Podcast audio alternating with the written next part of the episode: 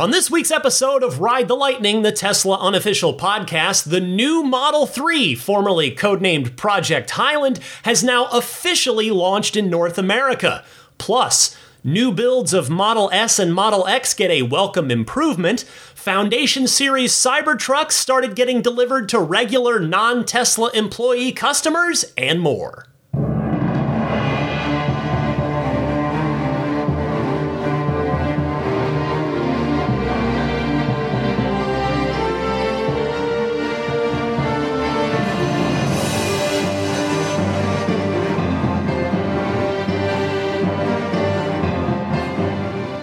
What's happening, friends? I'm Ryan McCaffrey, joining you for episode 441 of Ride the Lightning. It is your weekly Tesla unofficial podcast, this one for January 14th, 2024.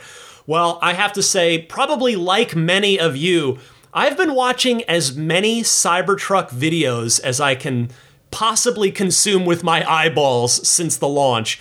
And a great new one this week that I watched was called How to Get Fingerprints Off of the Cybertruck.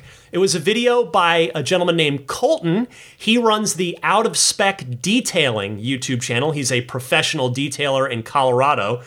And I have to say, it was great to see him, a professional detailer, scientifically test a bunch of different professional car detailing products and validate what I've been telling you for the past four years about the Cybertruck stainless steel, and that is, you know it by now because I've said it a lot.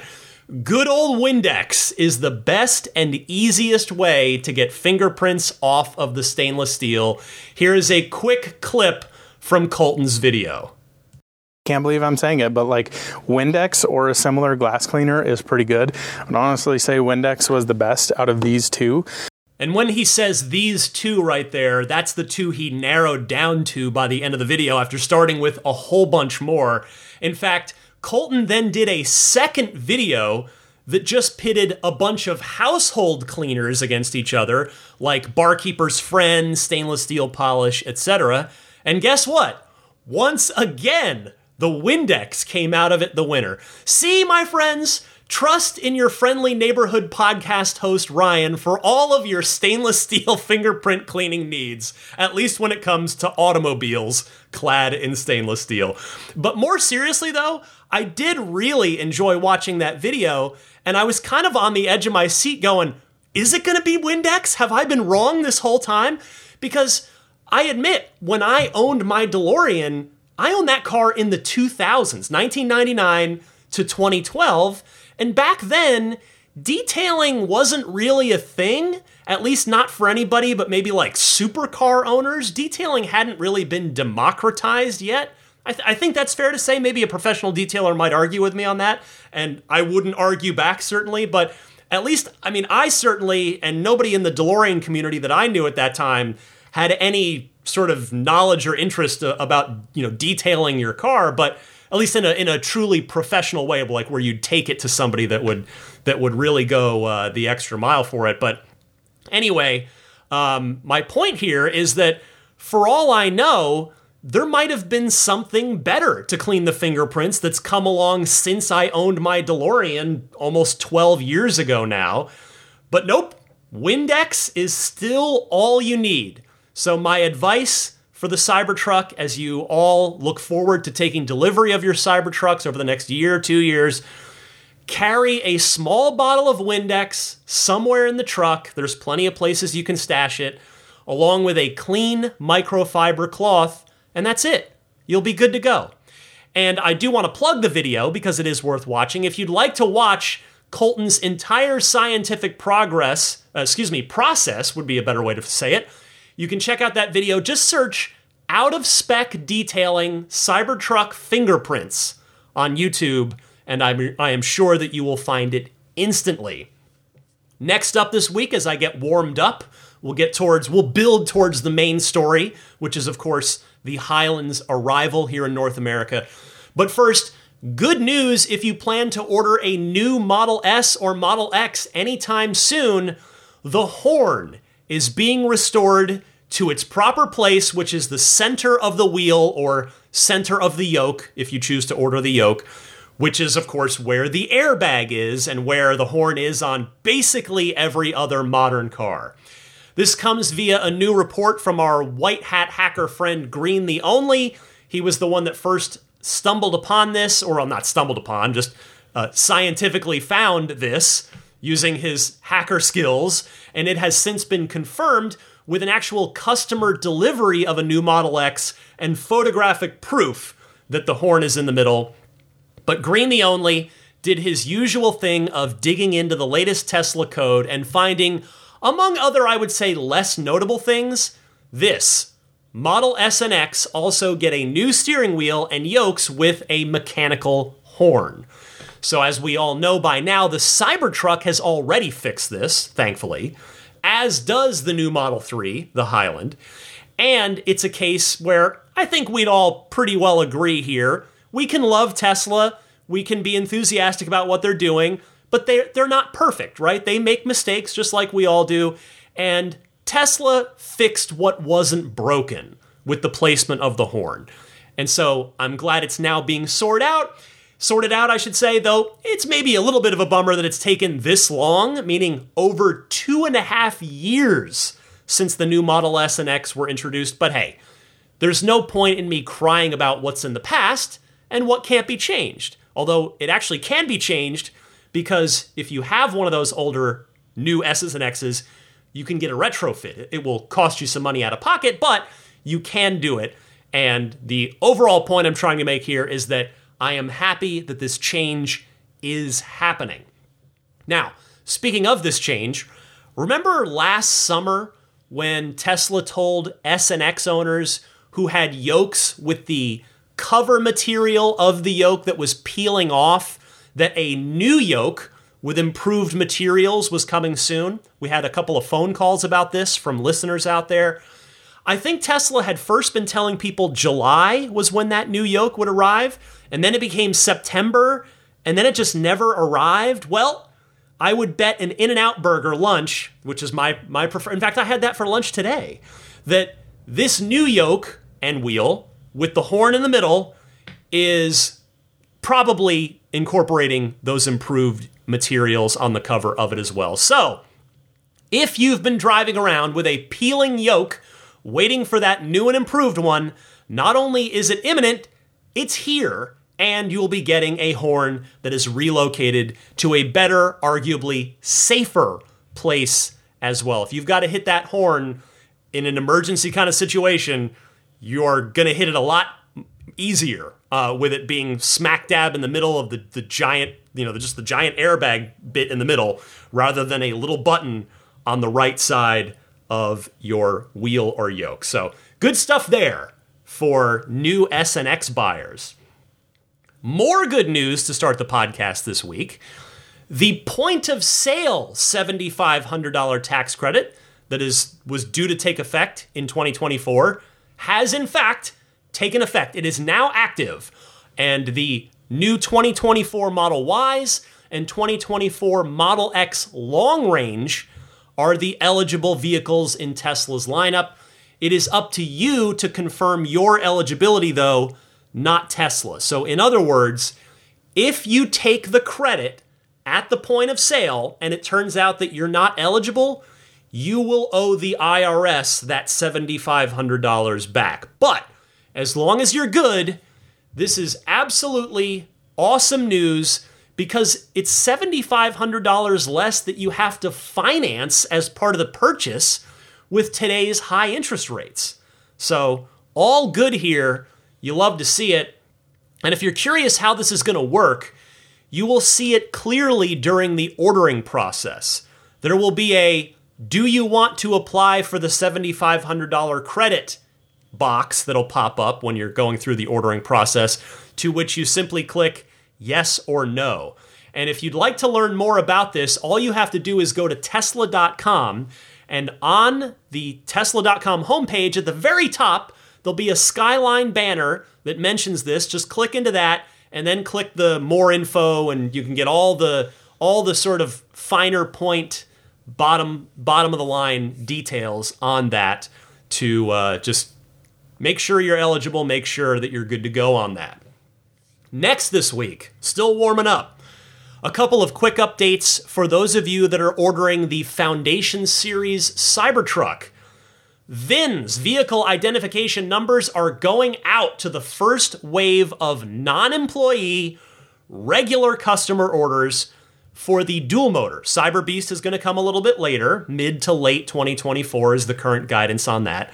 So, if you were in that first wave of orders back in early December, you might want to check your Tesla account to see if you've got a VIN as of yet. In fact, the first deliveries of those trucks have now taken place as of me recording this.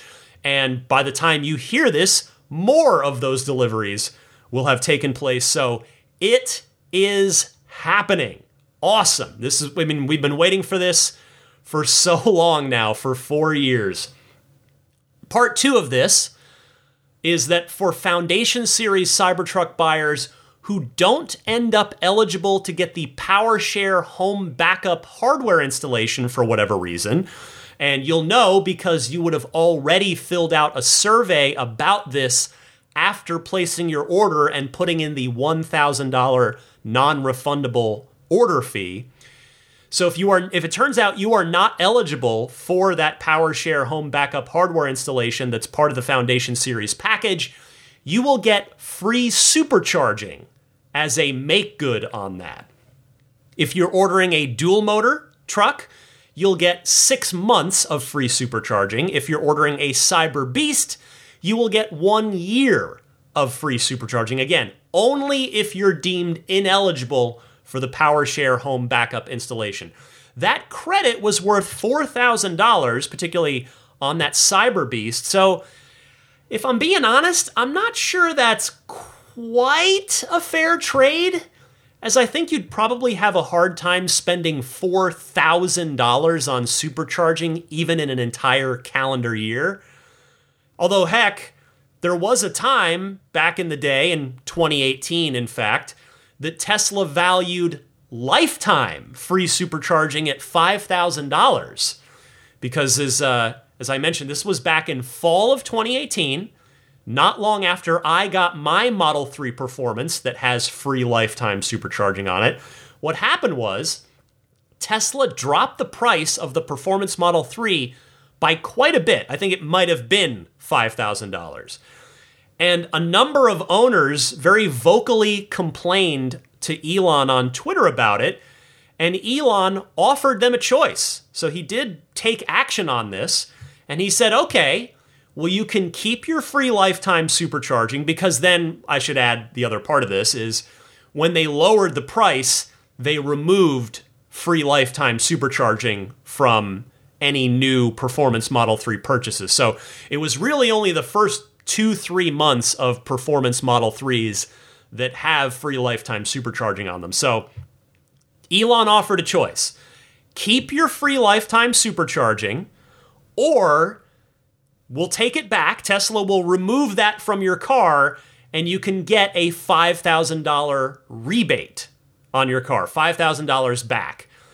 And as I guess all of you have probably figured out by now, since I've mentioned it a number of times, I kept the free lifetime supercharging, which I can admit now, years later, was a heart rather than a brain decision. Because in hindsight, what I should have done, the best path forward, and I'm sure some people did do this, and they are probably laughing all the way to the bank. What I should have done was taken the $5,000, had this free lifetime supercharging removed from my car, and taken that $5,000 and invested it directly into Tesla stock. Just bought $5,000 worth of Tesla stock in fall of 2018. And the people that did do that, are probably very happy about it right now. I, I haven't actually done the math, but I'm I know it's got to be at least a 4x multiplier, if not quite a bit more than that. So, anybody that did that, it, they made the right decision. Now, it's it's still nice that I have a car with free lifetime supercharging on it cuz there aren't many Model 3s that have that, but the, the actual probably best value would have been to take the uh, take the money. I in fact I don't I probably haven't used $5,000 worth of supercharging in the entire five and a half years I've owned the car. But anyway, not to get off on too far of a tangent. So that that is the latest on what's going on with the Foundation Series Cybertrucks. Next up this week, yes, we're still in the appetizer portion of the show. After a four plus year absence, factory tours are now available again, but only if you've referred at least two people to buy a Tesla, meaning at least two people have used your code and taken delivery of a car. Now, you've all already heard my rap on this when this first popped up, so I'll keep it brief. And my brief spiel here is that it's absolutely awesome that factory tours are a thing again. But to me, with all due respect to Tesla, it is really disappointing that the only people who are going to get to do these factory tours are folks that get not one, but two referrals. It costs 15,000 loot box points to get a tour in either Texas or California, Austin or Fremont. And referrals are worth 10,000 loot box points. So you need two, and you'll, if you take the tour, you'll have 5,000 points left over, but you do need two.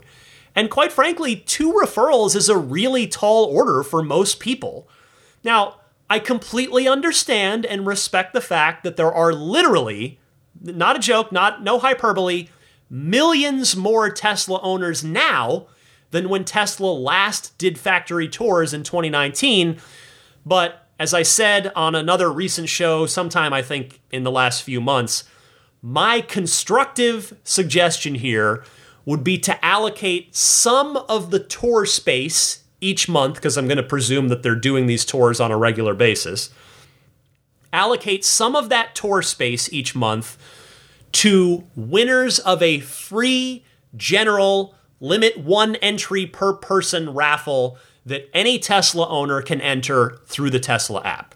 Now, Tesla's clear in here, and this was always the case, so this isn't new. They don't cover travel, so they're not going to pay for your flight and hotel to come do a factory tour. You've got to do that yourself. So you want, but if you're going to get yourself to Fremont or Austin, all right. So that's that's on you. But if they were to offer a free raffle for any Tesla owner, that would just be a lot more fair, I think. Now, the just the fact that they're not covering travel will probably cut down on the number of interested people in a raffle by quite a lot, I would imagine. And what that would do is for the folks that would enter my proposed general raffle, it would give them a decent chance each drawing. And then how about if they are selected in that general free no referral needed raffle, then just make just have them be ineligible again to enter that raffle uh, that tour raffle for another year, let's say. So, to anybody at Tesla who's listening to this, I respectfully implore you to consider this idea, or perhaps you've got a better one. But I hope that that uh, some action is taken for anybody that can't or just doesn't get referrals, because Again, one referral isn't easy, two is a lot tougher.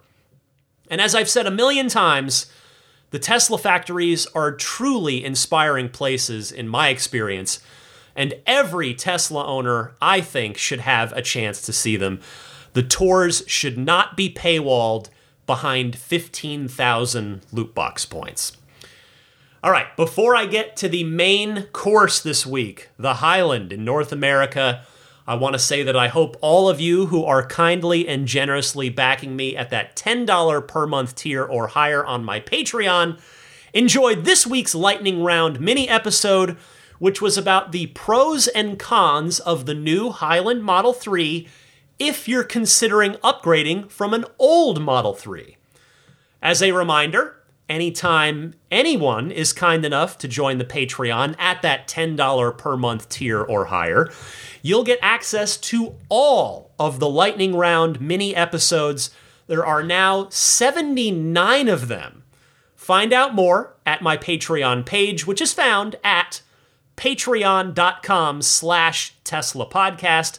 Don't forget that if you want to do an annual pledge, just support me for an entire year in one fell swoop, you will get a 10% discount on that for being so kind as to pledge for an entire year. And don't forget as well that Patreon recently enabled free seven day trials. So that is available for that most popular $10 per month tier. I've seen a number of folks signing up for those uh, free trials, which is awesome. So, again, all of that, all the information, all the different tiers, all the different stacking perks and bonuses is found on my Patreon page at patreon.com slash Tesla podcast. This podcast is always free, and so it, uh, it is able to continue thanks to your generosity by supporting me on Patreon. So I'll be humbled and grateful if you're kind enough to take a look at some point. All right, let's go to it here. Let's talk some Highland.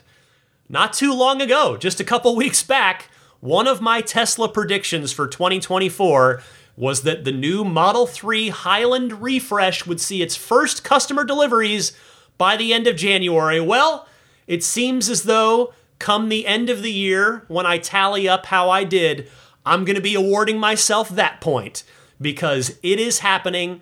The new Model 3 is now available in North America with delivery estimates showing as January to February. So those deliveries are going to start happening very, very soon. In fact, it wouldn't surprise me if the first deliveries happen by the time I go to record next week's podcast. So the prices, if you're curious, are the same. 39,000 for the base model, 46,000 for the long-range dual motor, which is awesome by the way. Glad the prices didn't go up despite the car being upgraded. Same deal with the lack of tax credit availability though, which is certainly not as awesome. And the other thing that's not super awesome is that there is no performance Model 3 yet. Keyword yet there. If you're curious about the range on the new Highland, because it is a more aerodynamically efficient car than the outgoing Model 3, here's what we're looking at.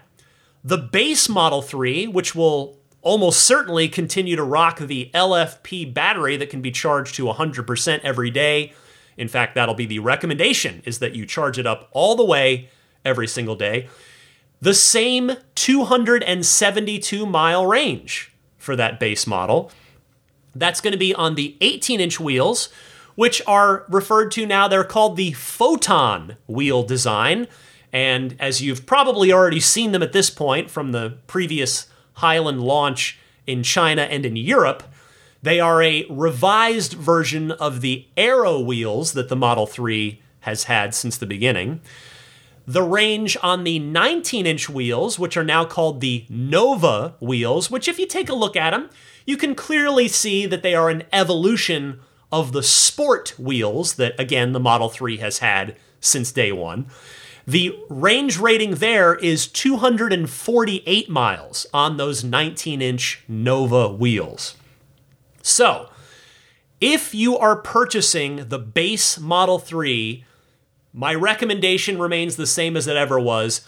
I must recommend against getting the 19 inch wheels if you're buying the base model.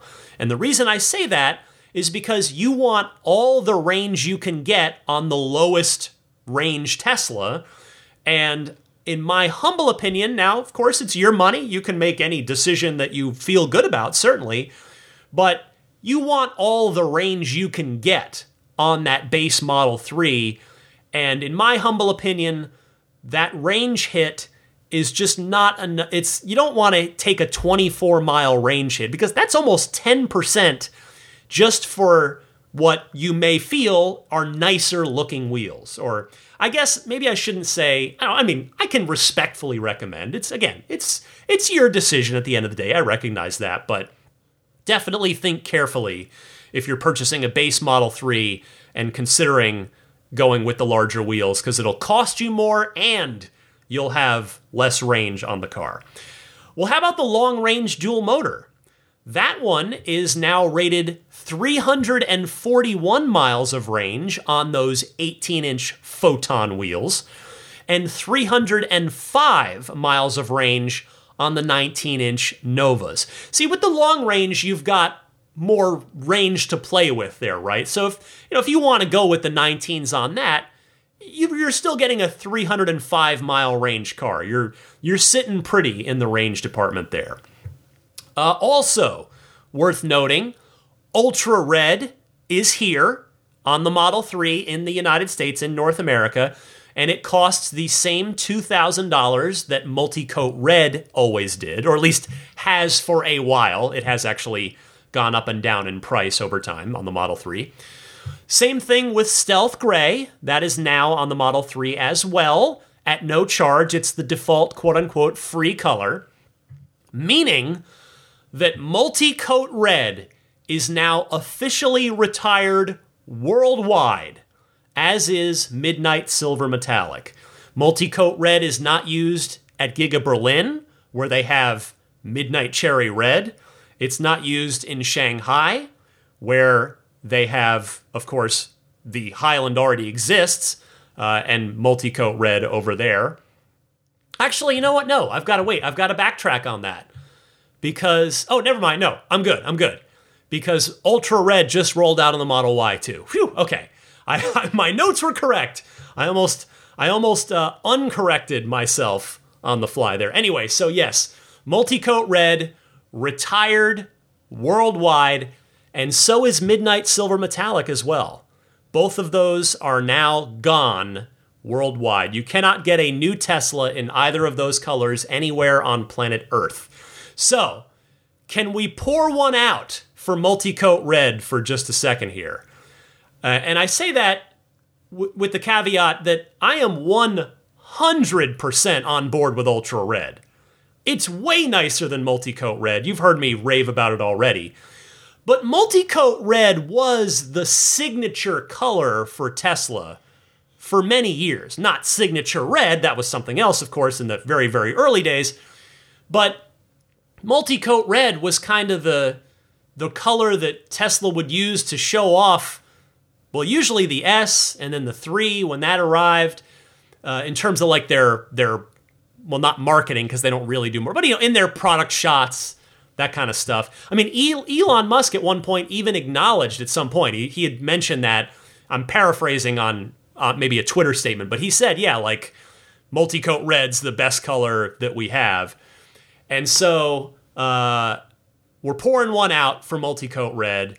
Fun fact, by the way, multicoat red was not available from the very beginning of the Model S.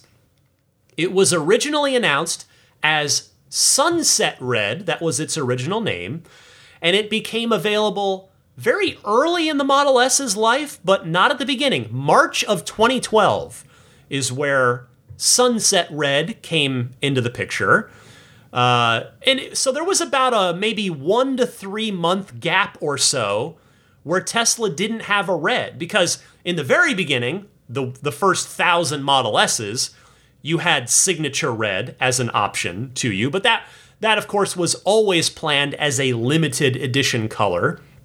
And so when when the signature series concluded and Tesla moved to general production, there was a maybe 1 to 3 month window where there was no red before Sunset Red, which would come to be known as Multicoat Red, came in the picture. So Multicoat Red had a great run 2012 to 2024, just shy, like two months shy of 12 years as a color on the Teslas.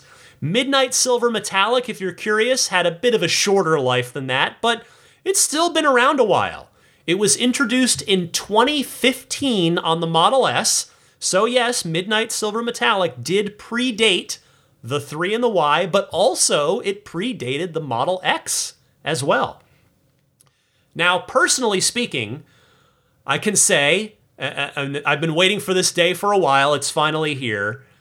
My car is now officially old. It took five and a half years to get to this point, which, quite honestly, is a heck of a lot longer than it takes with just about every other high volume production car from other automakers. Now, in my case, doing a chrome delete on my 2018 helped make my car look like it could have been a 2023 model.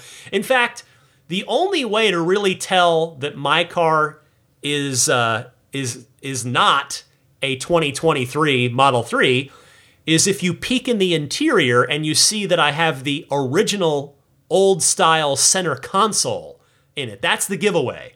Because I've got the zero G wheels on my car that don't date it because those are, you know, those were a referral program prize. They're like a limited edition thing. They're an official Tesla wheel, but they could go on any year Model 3. So yes, the the center console was the dead giveaway in my car, but yes, my car is officially old. It's had a good run, but thankfully, I still love it. It has still been awesome, despite the fact that it's now officially the old Model 3. Uh, this week's Patreon poll tied into the Highland. I asked you this week, how interested are you in the Model 3 Highland? Not too big of a surprise here. 40% of you said, I'm not interested in the Model 3 Highland for whatever reason, because certainly you're probably buying a different Tesla, and that's totally okay. 22% of you, kind of on this same note, said, I've already switched to the Model Y, or I'm waiting for the Project Juniper Model Y refresh. And then 15% of you said, I'm somewhat interested in a Model 3 Highland, any trim, depending on the US pricing and tax credit eligibility. 10% of you said, I'm strongly interested in buying a Model 3 Highland performance model. 9% of you, right behind, said, I'm strongly interested in buying a Model 3 Highland dual motor long range. And just 3% of you said, I'm strongly interested in buying a Model 3 Highland base model. So, interesting results this week. Thank you to everybody who took the time to vote. A reminder that the Patreon poll goes up on my Patreon page, found at patreon.com slash Tesla podcast, usually every Tuesday evening, and the Patreon poll is free. You don't have to be backing me on Patreon to vote. Just head on over to my Patreon page each week and cast your vote. Next up this week, Tesla outpaces Volkswagen, Subaru, and BMW in 2023 US market share. This story comes via Teslarati, who writes Tesla gained a small portion of market share in the United States' overall vehicle sector and sold over 25% more vehicles in the country in 2023 compared to the year prior. Kelley Blue Book published its figures for vehicle sales per manufacturer for 2023. General Motors was still the best selling car company in the United States, selling over 2.5 million vehicles for the year, a 14% increase from the year before. Tesla improved its sales figures by 25% with 654,888 sales in the US last year, improving from 2022's numbers of 522,000 plus. In 2022, those 522,000 plus were good enough for 3.8% of the overall US automotive market, which eclipsed the share of automakers like BMW, Mazda, and Daimler that they had for the year, as those companies reported 2.5, 2.1, and 2.5% growth of the market share, respectively. In 2023, Tesla sales reached, and as car dealership guy noted on X, that you can't make this up, Tesla had in the United States in 2023 a 420 market share. 4.2% market share, which was a 0.4% increase over the prior year. Due to the improvement, Tesla is now above Volkswagen and Subaru in the US, along with the three previously mentioned companies. Other notable changes on the list are a 33% increase in sales by Honda, which sold over 1.3 million cars in the US this past year. In fact, Tesla was only outpaced in year over year change by Honda, Volvo, Rivian, and Lucid. Now, the latter two there certainly started a lot lower, so they had they were had an easier time of having a larger percentage change, but I still want to say good job to them uh, because we want growth from especially those EV companies.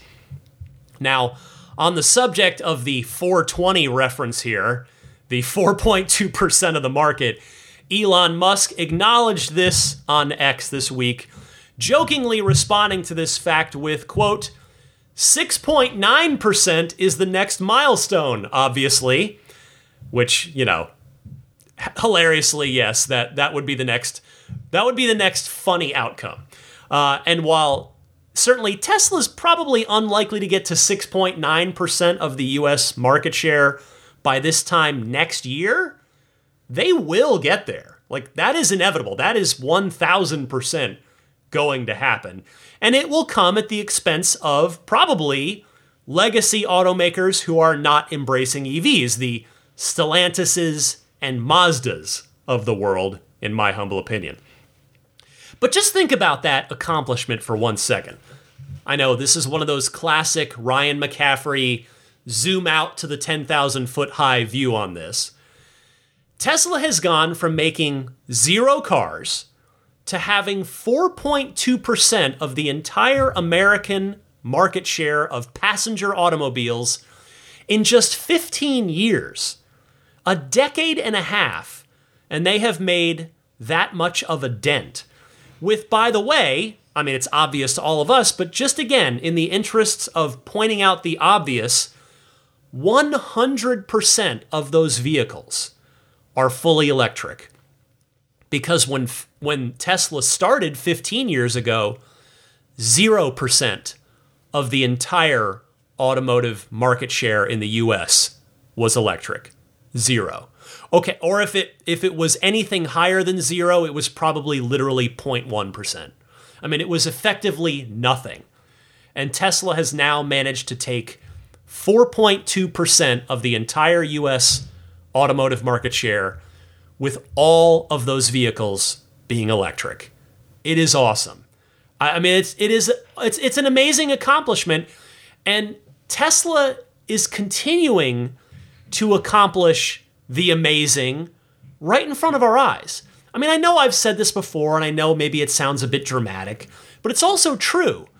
We are watching history unfold, and we will be able to tell our grandkids that we remember the early days of it all. It's, it's going to be a fun story time with the grandkids. You know, it, it's kind of a secondary bonus to me doing this podcast because the primary reason I do this is because I love doing it. I just love talking about Tesla. And this is the way I've, I mean, this is kind of my, what I hope is my contribution to the Tesla community, right? That's, that's my goal here. But a secondary bonus to doing Ride the Lightning is that it's kind of like a diary of that unfolding history that I write a new page in for everyone to look back on someday. Each week, each week I write a new page, right? And maybe that's maybe that's uh, giving myself a little too much credit, but you know, it's still true. It's kind of like a little Tesla time capsule here on this podcast. All right.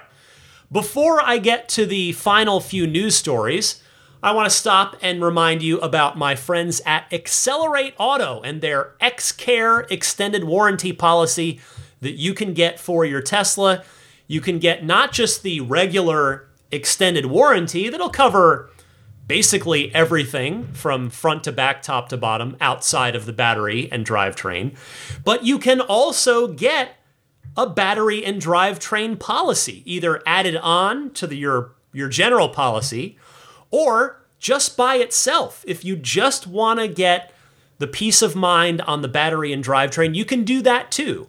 So, a reminder that the policies are very customizable. So, you're, you don't have to just do what Tesla does, which is a two year, 25,000 mile extended warranty. You can get up to 125,000 miles, 125,000 more miles and up to 10 more years of coverage. If that sounds good, I've got a $100 discount code for your policy, and that discount code is lightning. So if you want to do that, head on over to xcelerateauto.com slash xcare, which is X-C-E-L-E-R-A-T-E-A-U-T-O dot com slash X-C-A-R-E. Again, lightning is the $100 off discount code. All right, back to the news here. Tesla has unveiled a new color change PPF wrap that you can get if you're interested. And the color is called Satin Abyss Blue. So it's a satin finish, meaning it's not glossy. It's got that, you know, not matte look, but kind of, you know what it, you know what a satin look is. I'm not doing a good job of describing it, but you know the deal. Uh, it's not super shiny and reflective like regular paint is, and like some of Tesla's color change PPFs are. So, uh, Satin Abyss Blue, which is, I would describe it, that is, you know, since this is an audio podcast, that's all I can do for you.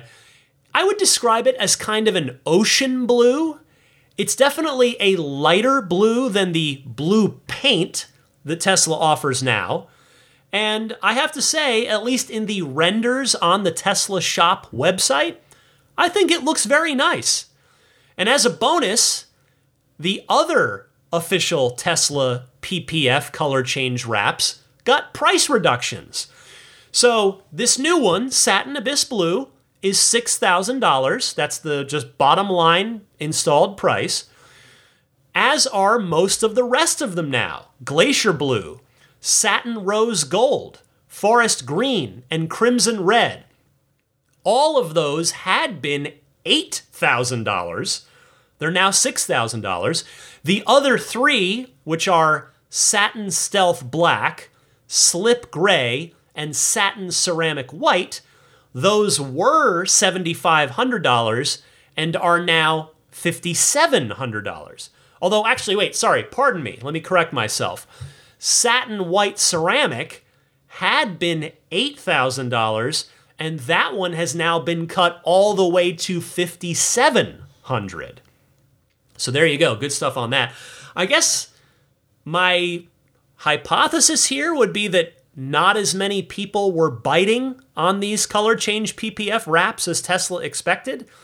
I mean, which to be honest is probably why it's only in California for now as a test market for this exact reason to test the market for it before it rolls out wider. So, certainly glad to see these prices come down. Cheaper is always better uh, when it comes to these kinds of things, at least in terms of the price from Tesla, because you know the the quality is going to be the same.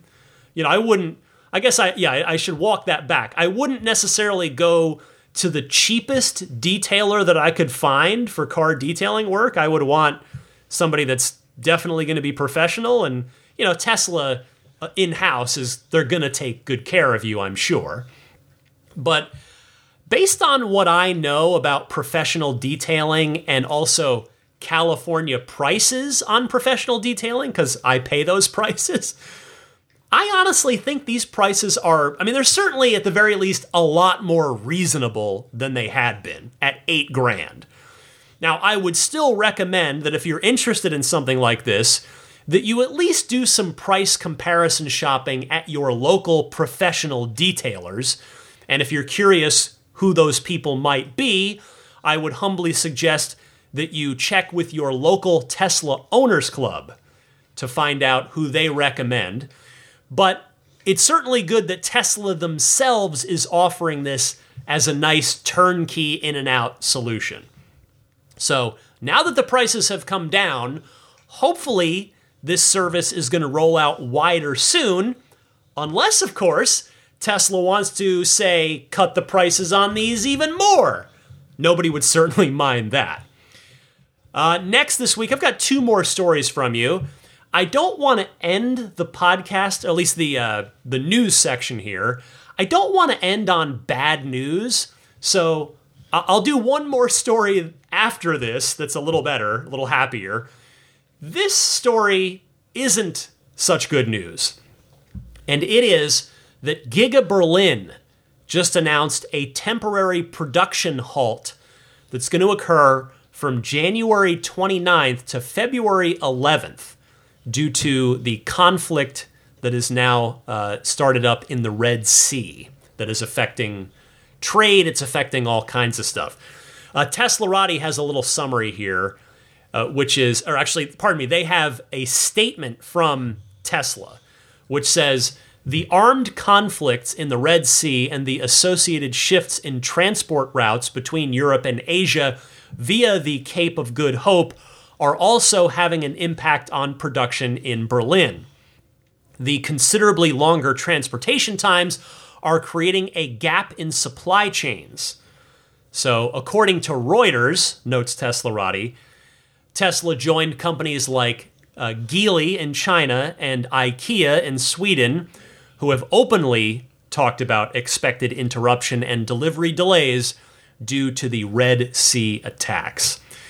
Well, if you're curious, two weeks of Giga production, excuse me, Giga Berlin production, should be right about 10,000 Model Y that are not going to get built now, uh, at least not during these two weeks, as a result of this. Now, products are not as important as people, but for the sake of everyone and everything in that region of the world, here's hoping that those conflicts can and will be resolved swiftly and peacefully as well. Finally, this week, Hertz has been has begun selling off some of its oldest Tesla rental inventory. It's through Hertz's rent to buy program, rent the number 2 buy. And when I made my notes for this story this week, there were 2021 Model 3 standard range pluses as low as $22,400. In fact, there was just one $22,400 Model 3, at least that was popping up in whatever zip code was in there by default. That car will have probably sold by the time you hear this, but there were some others in there for 22.6, and if you're curious, all of them had mileage around 80,000, give or take a few thousand miles. Now, certainly it's a bit of a crapshoot in terms of how beaten up or not these cars might be. Rental cars, as we all certainly know, are, are not known for people being gentle with them.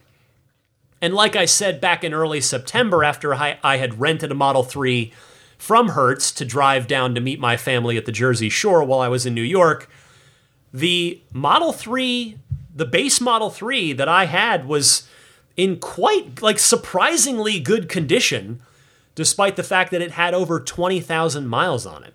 Now, after 80,000 miles, who knows, right? That's that's a, a bit more of a coin toss. But the bottom line here is that this is another potential way to if you're if you don't have a Tesla yet and you'd like to get into a Tesla, this is one way to possibly get yourself out of a gas car and into a lower maintenance car. Tesla's going to be a lower maintenance vehicle than a gasoline car for a pretty reasonable price.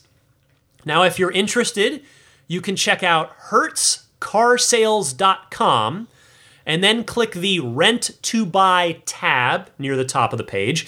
And you'll need to sort by make and just check Tesla, obviously, so that you're only seeing the Teslas. That is everything I've got for you in a very busy week of Tesla news. But stick with me, I will be right back with your phone calls coming up in the Ride the Lightning hotline right after this.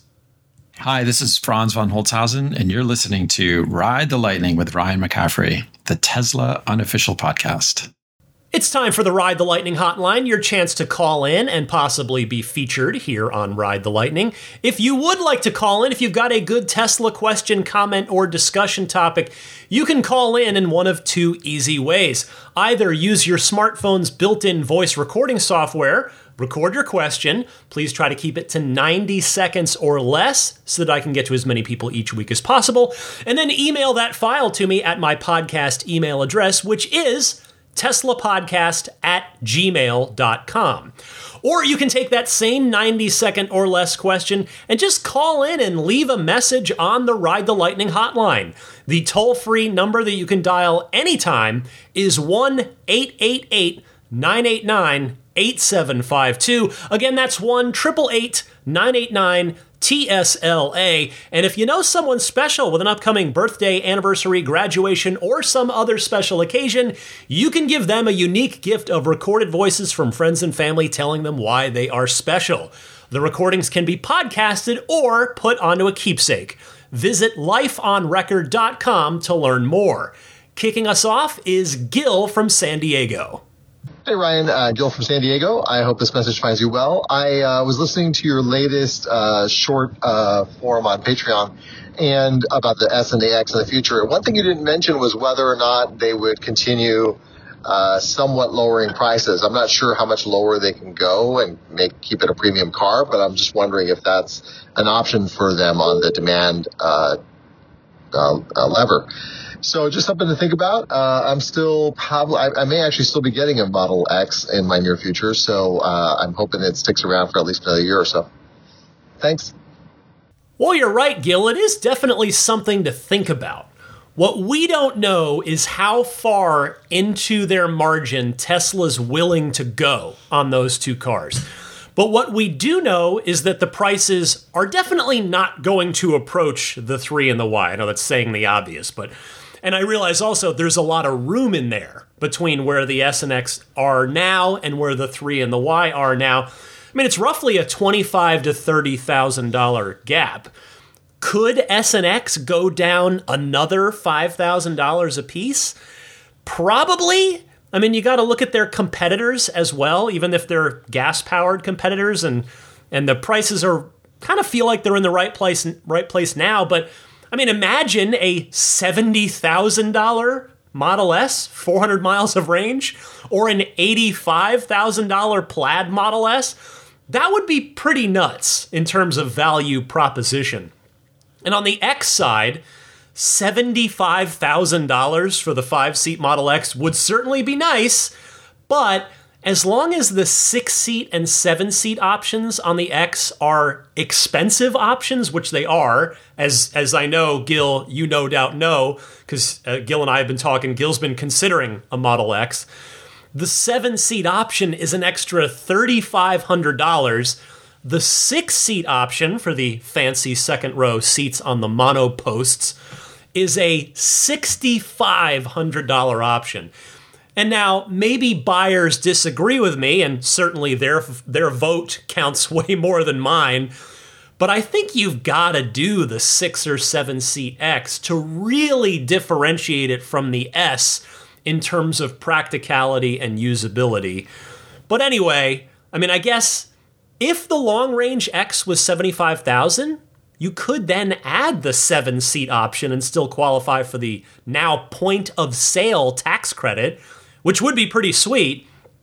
And a six seat Plaid X, if it was $90,000, it's, uh, it's 95000 now, would certainly have a lot of appeal to a lot of people.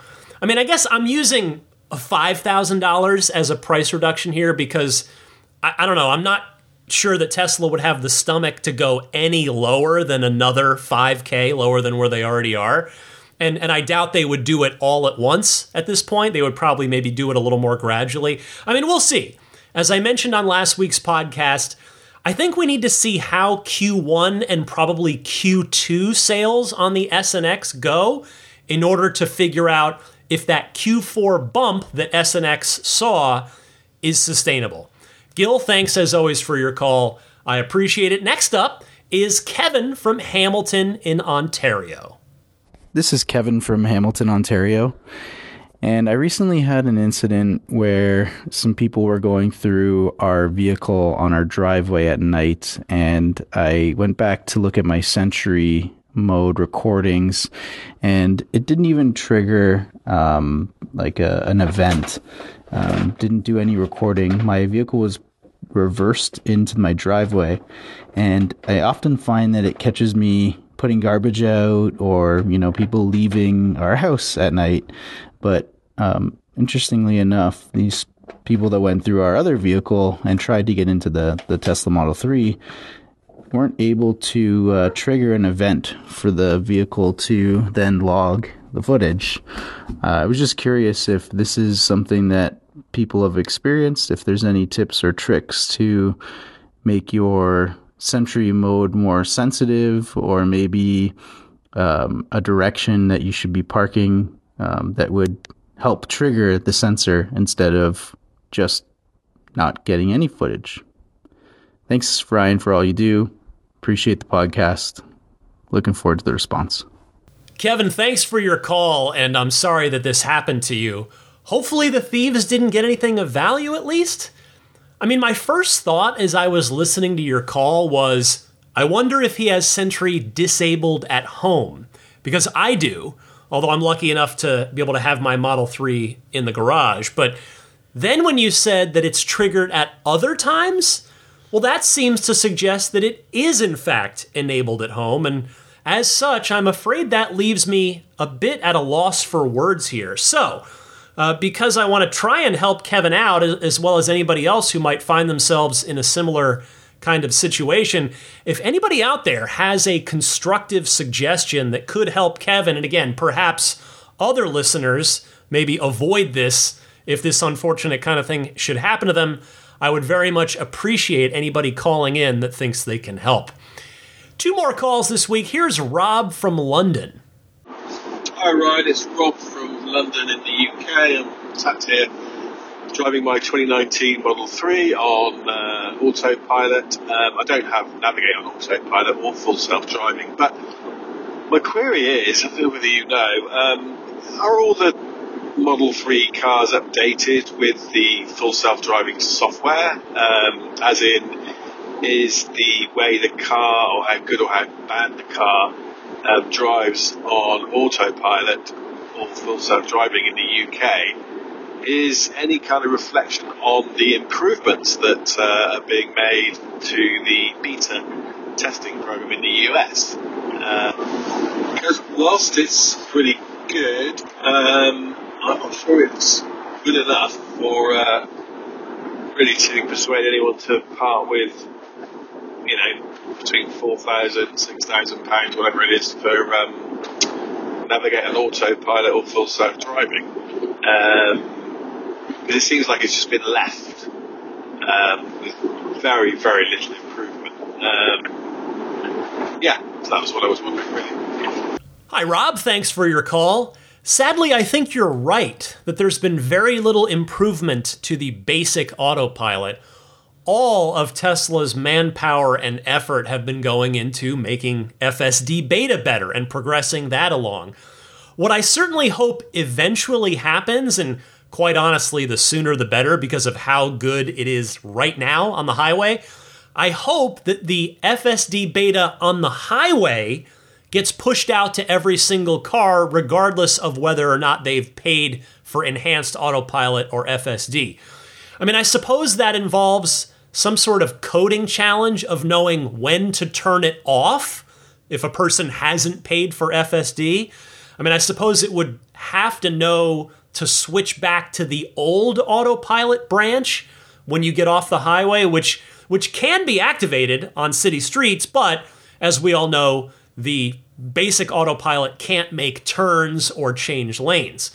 I mean, perhaps FSD beta version 12, which we're all hoping to see in our cars in roughly a month or so now, if that, with a bit of refinement, maybe gets to a point where Tesla feels good enough to do just that.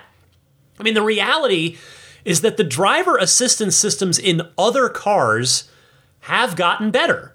I mean, I'm not saying that basic autopilot isn't good, but as we all know, Tesla is a safety first company, and the FSD beta branch is awesome on the highways. So hopefully it does find its way into the entire fleet for even if just for highway only use at some point. Finally, this week, here's Jim in St. Louis with a PSA. Hey, Ryan. Uh, this is Jim Perry in St. Louis, Missouri, and I'm a frequent listener to your podcast.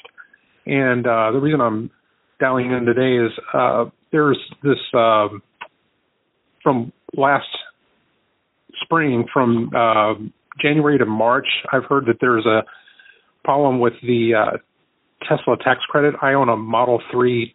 It's a 2023 performance. And uh, if Tesla does not have your SSN, your social security number, they won't be able to process your uh, tax credit properly. And there's a message going around on Reddit about it. You can search it up by $7,500 tax credit. Tesla still hasn't asked for the SSN, and they tell you the 12 steps on how to get this resolved. Uh, and it has to be done by the 15th, it looks like. Uh, but you might look into that and uh, pass it along. Thanks.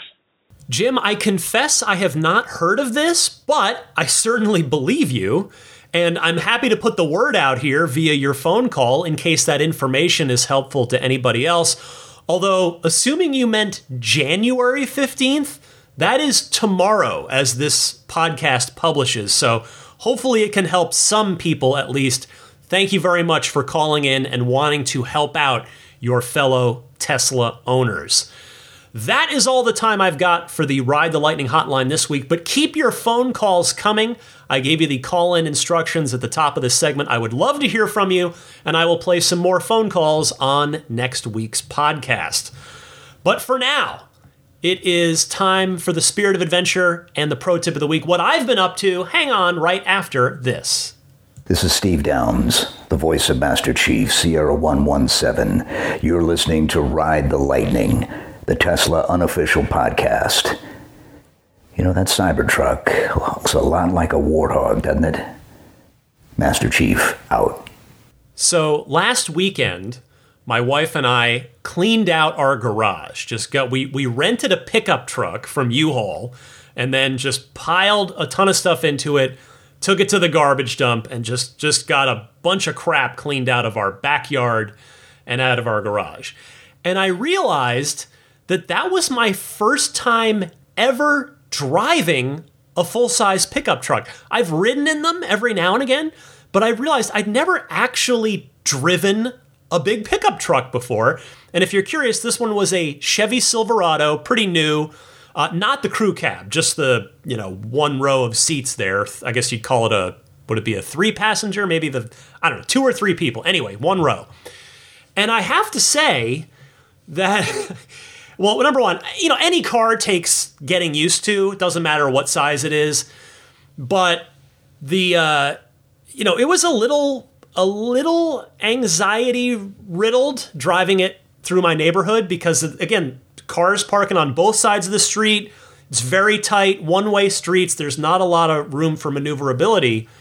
Uh, and you've got to be right. You can't be wrong or you might hit something. And uh, I just felt like the entire front right side of this truck, I had no idea where it was. No clue whatsoever. Now, on a Tesla, on a Cybertruck specifically, I'm going to have cameras to help me out for the most part. Like it's I'm going to be sitting a lot prettier, uh, literally and figuratively.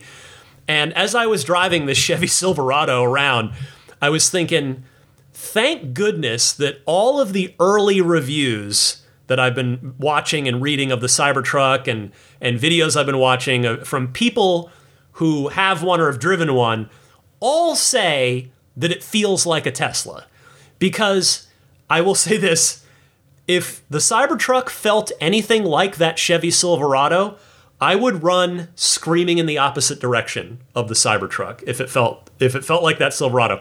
And it wasn't just the again, you know, the lack of cameras is huge on that Silverado. There were no there was a backup camera. That was it. That was the one camera on the car, which yes was helpful. But uh, the other part of it was you have to turn the wheel like over and over again to get the to get the truck to do anything. Like it, it was even compared to my Model 3. So it made me think, well, no wonder Tesla went with steer by wire. Because I I guess trucks are like this. I, I was just surprised at how much turning of the wheel had to happen for to get the same response out of the Chevy Silverado at, that I get out of my Model 3 for much less of a turn. So, uh, yeah, I, I totally get the steer by wire now, and that's going to be way nicer just by itself. Forget about all the cameras. Just the steer by wire and having lock to lock be 170 degrees is going to be a really, really nice part of driving that truck, I suspect. Anyway, uh, here's your entertainment recommendation for this week. This one is not suitable for the entire family, but if they're uh, the kids are asleep, I really enjoyed Pete Davidson's new stand-up special on Netflix. I have to say, I mean, I've I've certainly seen his work on Saturday Night Live, but I didn't really know much about his stand-up. I thought he was a really funny, really good storyteller. So, if that is of interest, you can check that out on Netflix. Back to Tesla stuff. Here's a pro tip of the week from our friend Brian in Pennsylvania. Thanks, Ryan. Appreciate that. Got a pro tip here for you. Completely discovered this by accident. We tried it out today and it actually does work. So we're going on a short road trip here, about two hours, and we wanted to stop at a Walmart when we hit the destination. So on the map, if you zoom into an area, location, whatever, and you add a stop, and you type Walmart, McDonald's, whatever it may be, it will give you locations for said search for the area that you are zoomed into on the map, which I think is really cool. And on a side note, we've talked and talked about the cars stopping for deer in the road. We actually had the car stop for a cat. I shouldn't say stop, but slowed down for a cat that ran across the road. Thanks again and keep up the great work. First of all, Brian, I am glad to hear that autopilot stopped for a cat. That is a good thing. We want that to be the case. It would certainly be a problem if it didn't, but it's very notable that it did. Now, second, you've got a good tip here on doing searches for places that you're not in. I am glad to see that the Tesla navigation system is smart enough to search nearby of wherever the map is set to. Thank you, as always, for your kind phone calls, Brian. I do appreciate them. And if anybody else out there has a good pro tip of the week that you'd like to share with me and Brian and your fellow Ride the Lightning listeners, please call in and share it. You can do that by calling in the same way that you call in for the regular Ride the Lightning hotline. Again, I gave you the instructions for that a little earlier in the podcast. Before I get out of here, let me mention some friends of Ride the Lightning that can hopefully be of use to you at some point in time. First up is abstractocean.com. You can get the 15% off of your first order coupon code by virtue of listening to this podcast as you're doing right now. That coupon code RTL Podcast, all one word, no spaces. RTL Podcast gets you a 15% discount off of your first order.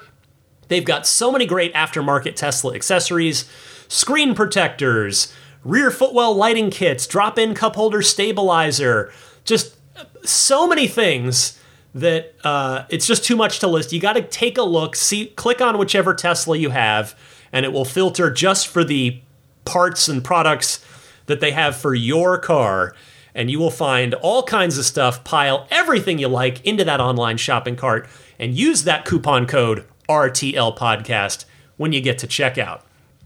Next, the SnapPlate and new Snap Plate Plus for the sexy lineup S3, X, and Y.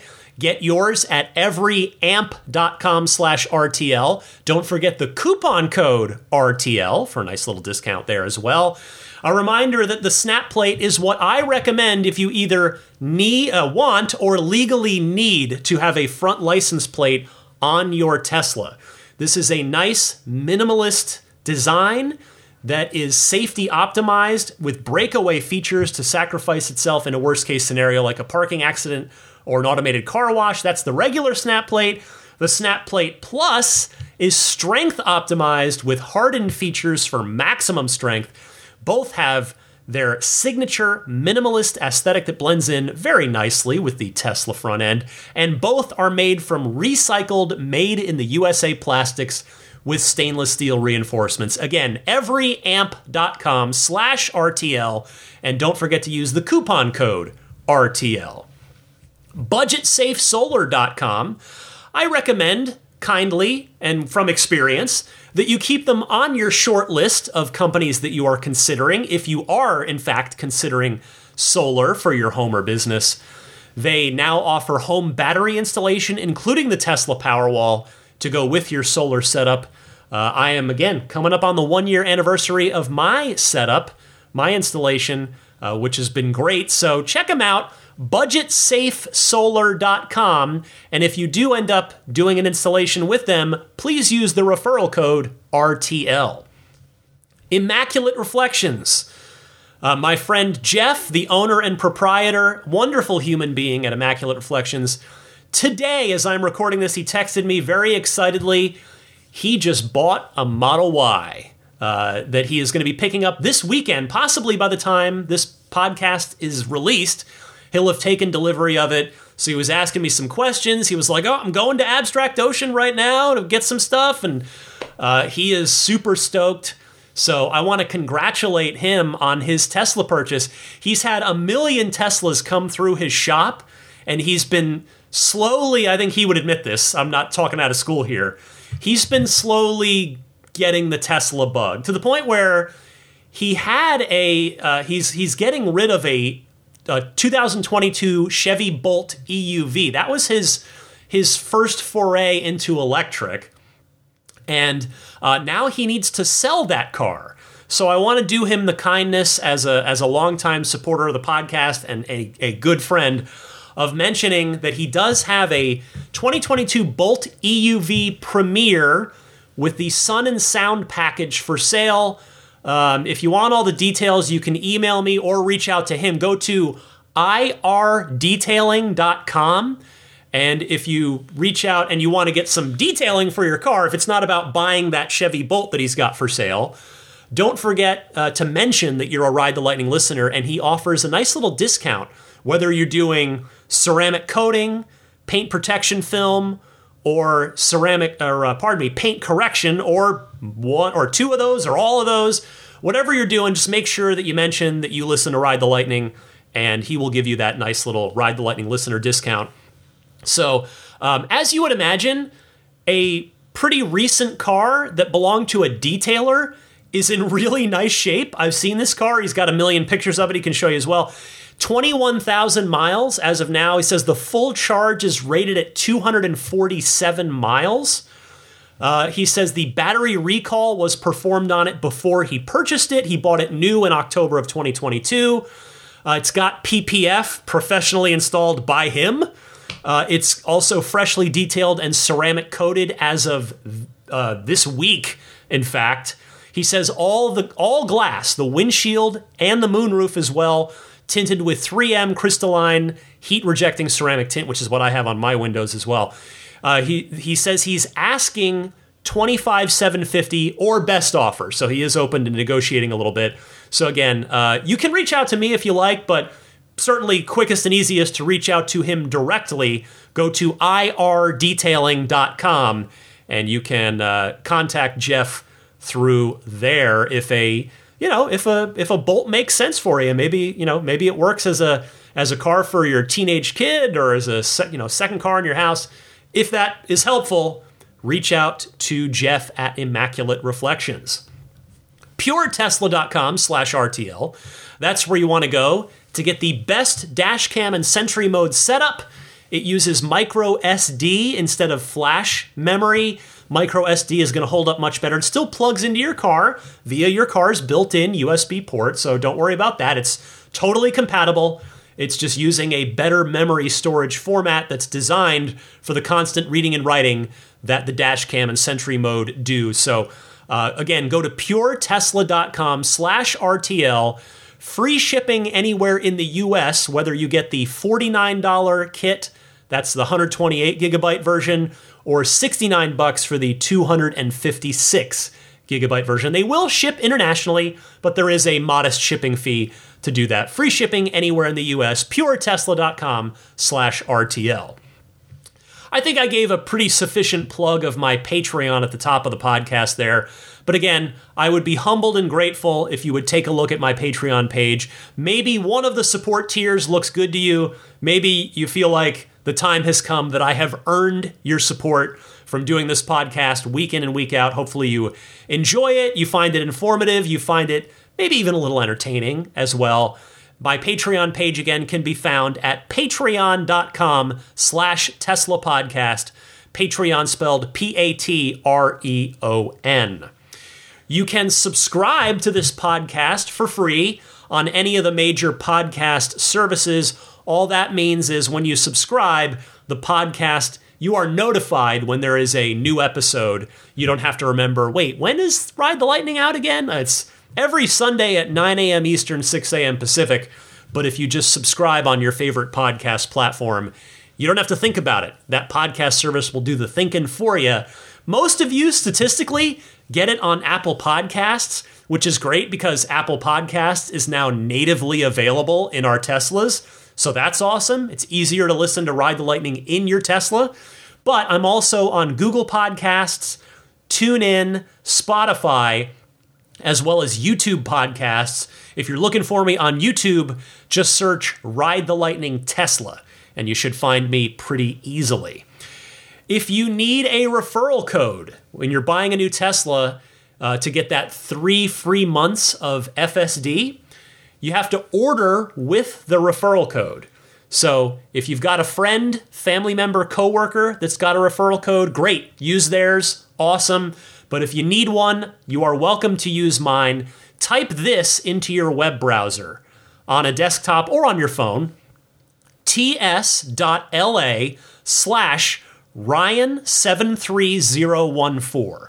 And from there, you will be prompted to choose what Tesla you're interested in buying. You will configure that car. And when you submit that order, the referral bonus will be baked into it for you. And when you take delivery, you will get that three free months of FSD. You can find me on X, the artist formerly known as Twitter, as well as Instagram, the artist still known as IG to the kids, I think. I think they call it IG. Maybe not. Maybe I'm just old. Anyway, uh, I have the same username on both X and Instagram. And that username, if you're interested in following me on either of those, is DMC underscore Ryan. And you can email me anytime, teslapodcast at gmail.com. Before I go, let me say hello and thank you to the Plaid, Maximum Plaid, and Roadster in Space tier backers. I'll start with the Roadster in Space crew this week. Thank you very much for your generous support to Pete White, Lyle Austin, Steve Radspinner, Fernando Cordero, Lawton from Chicago, Sean Neidig, Neil Weaver, Jackson Wallace, Rolf and Jennifer Evers, Howard Anthony Smith, Victoria Iacovetto, Tesla Hitchhiker 42, Carol Weston, Robert from near Philly, and Kristen Rumble. Next, the Maximum Plaid Group.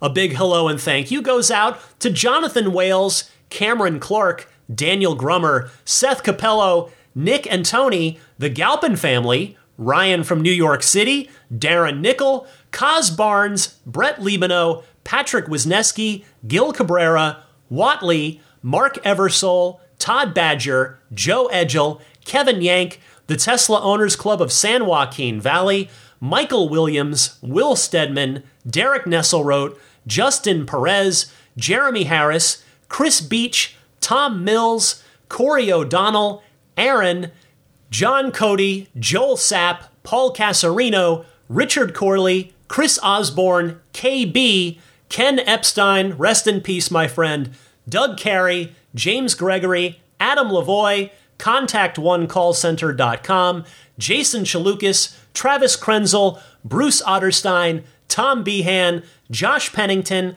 Matt Kalin, John from Cream Ridge, New Jersey, Sean Tisdale, Dustin Hart, and Michael Gallo. Finally, the Plaid level supporters. Plaid is officially not a tier anymore, but these kind folks are grandfathered in as they continue to generously back me at that level.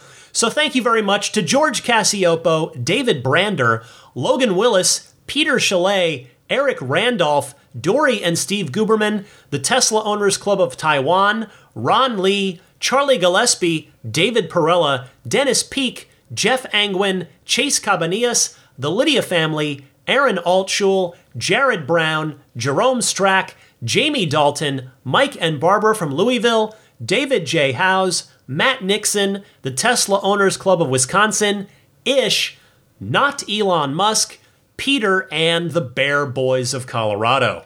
Thank you all so much at all Patreon tiers for generously and kindly backing me because it's all out of the goodness of your heart. It is a uh, free podcast, and I thank you for uh, taking it upon yourself, uh, and, again, out of the goodness of your heart, to support what I'm doing here. All right. Well, I am surrounded by snoozing puppies, and it's it's about my bedtime as well. So we're not too far away from that. So I'm going to get this thing uploaded, locked and loaded. The Patreon backers will have immediate early access to it. The rest of you, of course, are listening to this Sunday or whenever it's convenient for you during the week. Thank you all so much for your time and attention each and every week here on Ride the Lightning, the weekly Tesla unofficial podcast. This was episode 441. Happy electric motoring, my friends, and I will see you next week.